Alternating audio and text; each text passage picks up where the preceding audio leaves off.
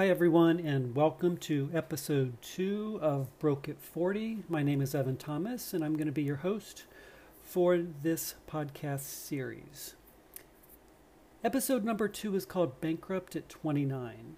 So in the introduction of the podcast, the episode that you previously listened to, I did talk about how I was going to go back in time and talk through how at age twenty-nine I went bankrupt. That was the single most important event of my financial life, and it really changed me. And so for lots of people that go through difficult financial times, maybe they don't learn from their experiences like they should. Maybe you're going through some difficult times right now. This is April twenty-sixth of twenty twenty. You may be listening to this podcast later, but, you know, maybe the pandemic won't be as, as bad, hopefully, and obviously, as it will, it is, as, as it is right now. It won't be as bad in the future. But we can always learn from others by listening to what they went through in the past. So I like to start each episode with giving you my current net worth. It's still unchanged at about eight hundred eighty thousand dollars. And so I'm still dollar cost averaging into the market when it's down right now. Um, and I'll continue to do so. I will be sharing episodes as we move forward about what kinds of things I've done to be able to show that progression. But before I get into the whole bankruptcy uh, discussion that I had when I was twenty-nine, I start. I wanted to start by talking about the whole concept of a million dollars and what does that mean.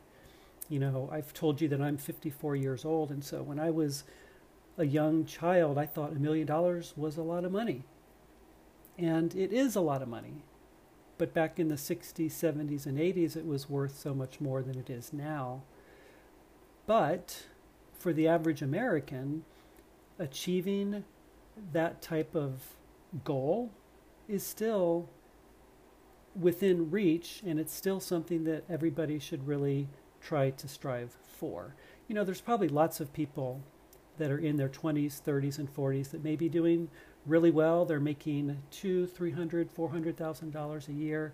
But for people like me, I shared in the introduction that I never made over a hundred thousand.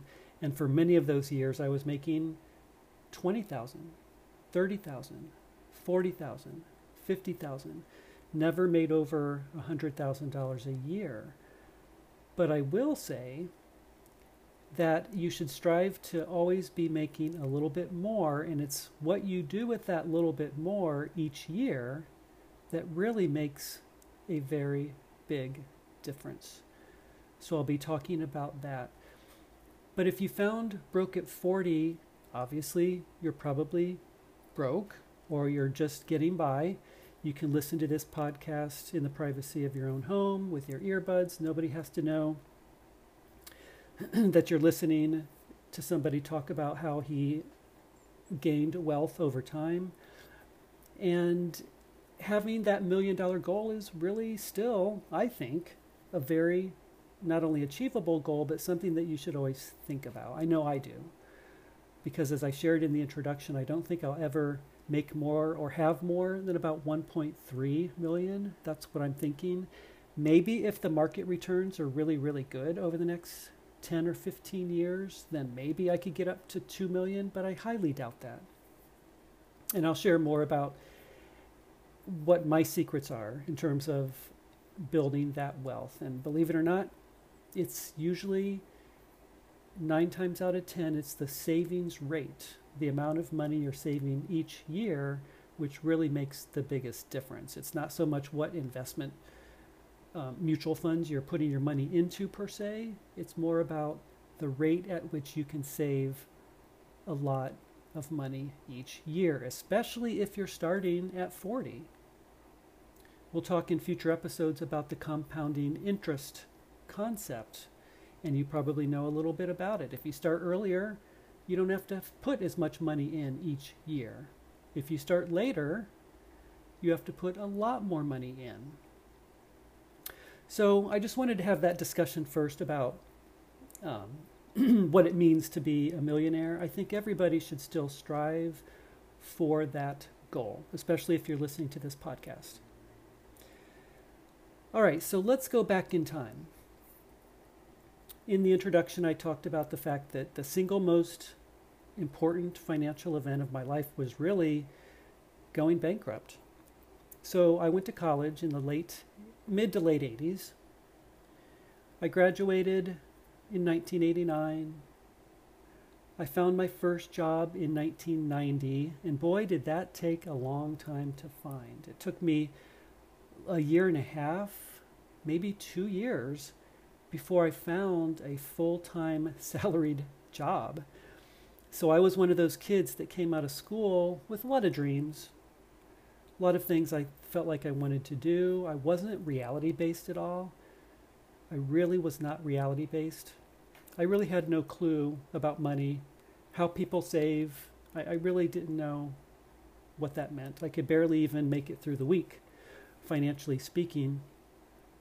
And finally found the job in nineteen ninety, which I remember the company offered me nineteen thousand dollars a year.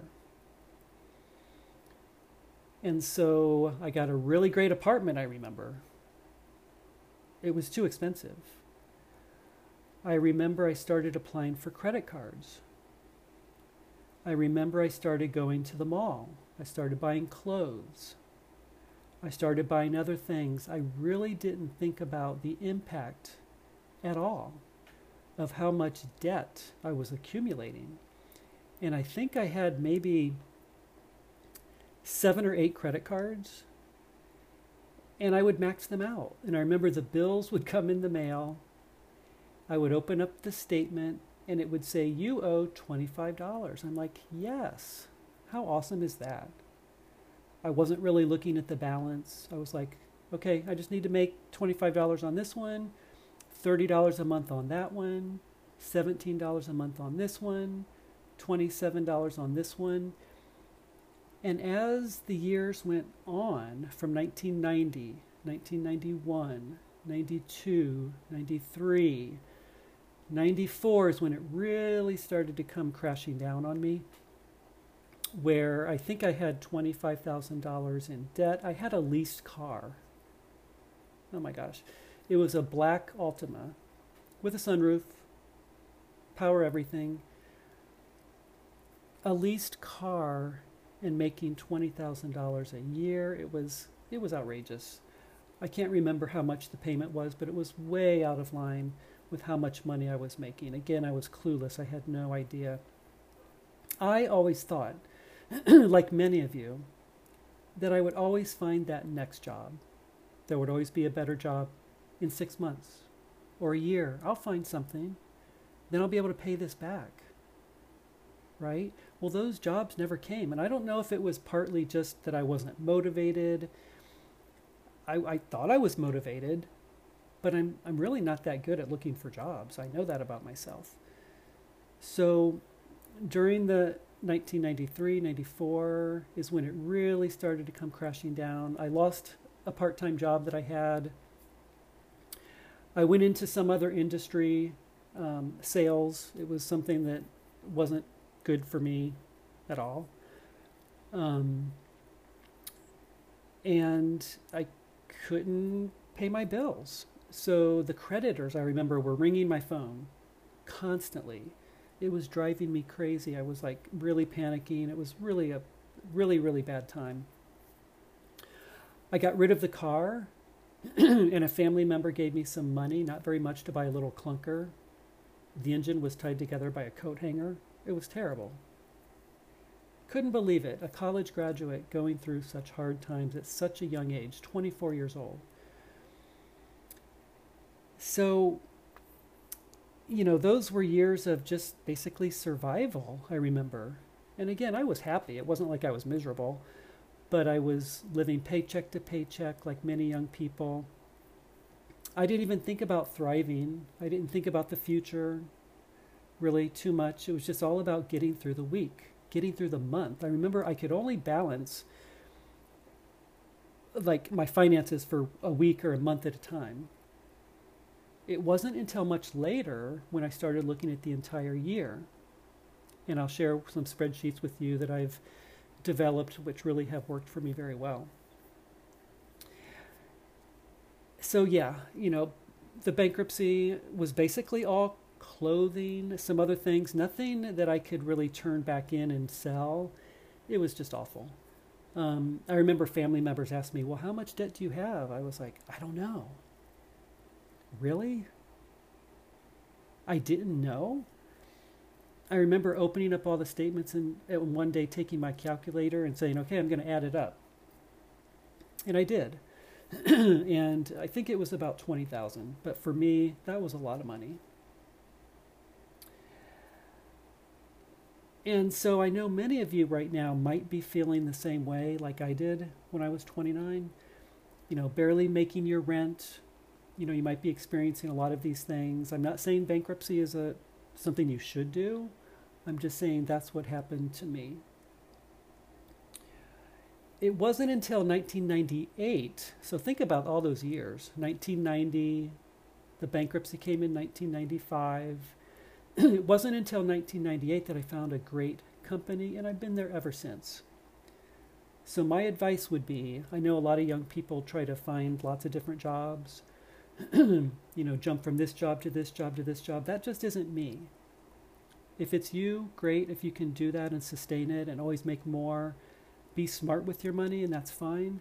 But if you can find a really great company, one that values employees like I did, you would want to stay with that company. Arrive early, excuse me, leave late. You know, show them how much that they need you is really what you should do to find success, especially if you are um, finding this company later in life like I did. Um, so back to the bankruptcy though, just for a minute. Um, I remember how impactful that was. I had to go to court, and I remember the judge looking at me, and some of the creditors had actually showed up to this little court case, this small claims court, I guess it was called, I'm not even sure. But I had to arrive, and I remember the the people there looking at me. It was just a terrible experience. I would look down. I remember looking at the judge, and he, I, he said something like, are you going to learn from this experience? And I said, yes. My head was so low. I was looking down the entire time. So again, I, I come home, I'm like, okay, I wiped away all that debt. Now I have a clean slate. Now I have a clean slate. So that's, that's what happened to me. And again, I'm not saying that I think that you or anybody should go through bankruptcy. But if it's your only option, it's one that could really give you a clean start. For those of you that have debt that you want to pay off over time, that's going to be your number one goal, is to really get that debt load down so that you can start shifting the money that you're paying to the creditors over time. That same money then every month is going to go into building your wealth, into invest investments.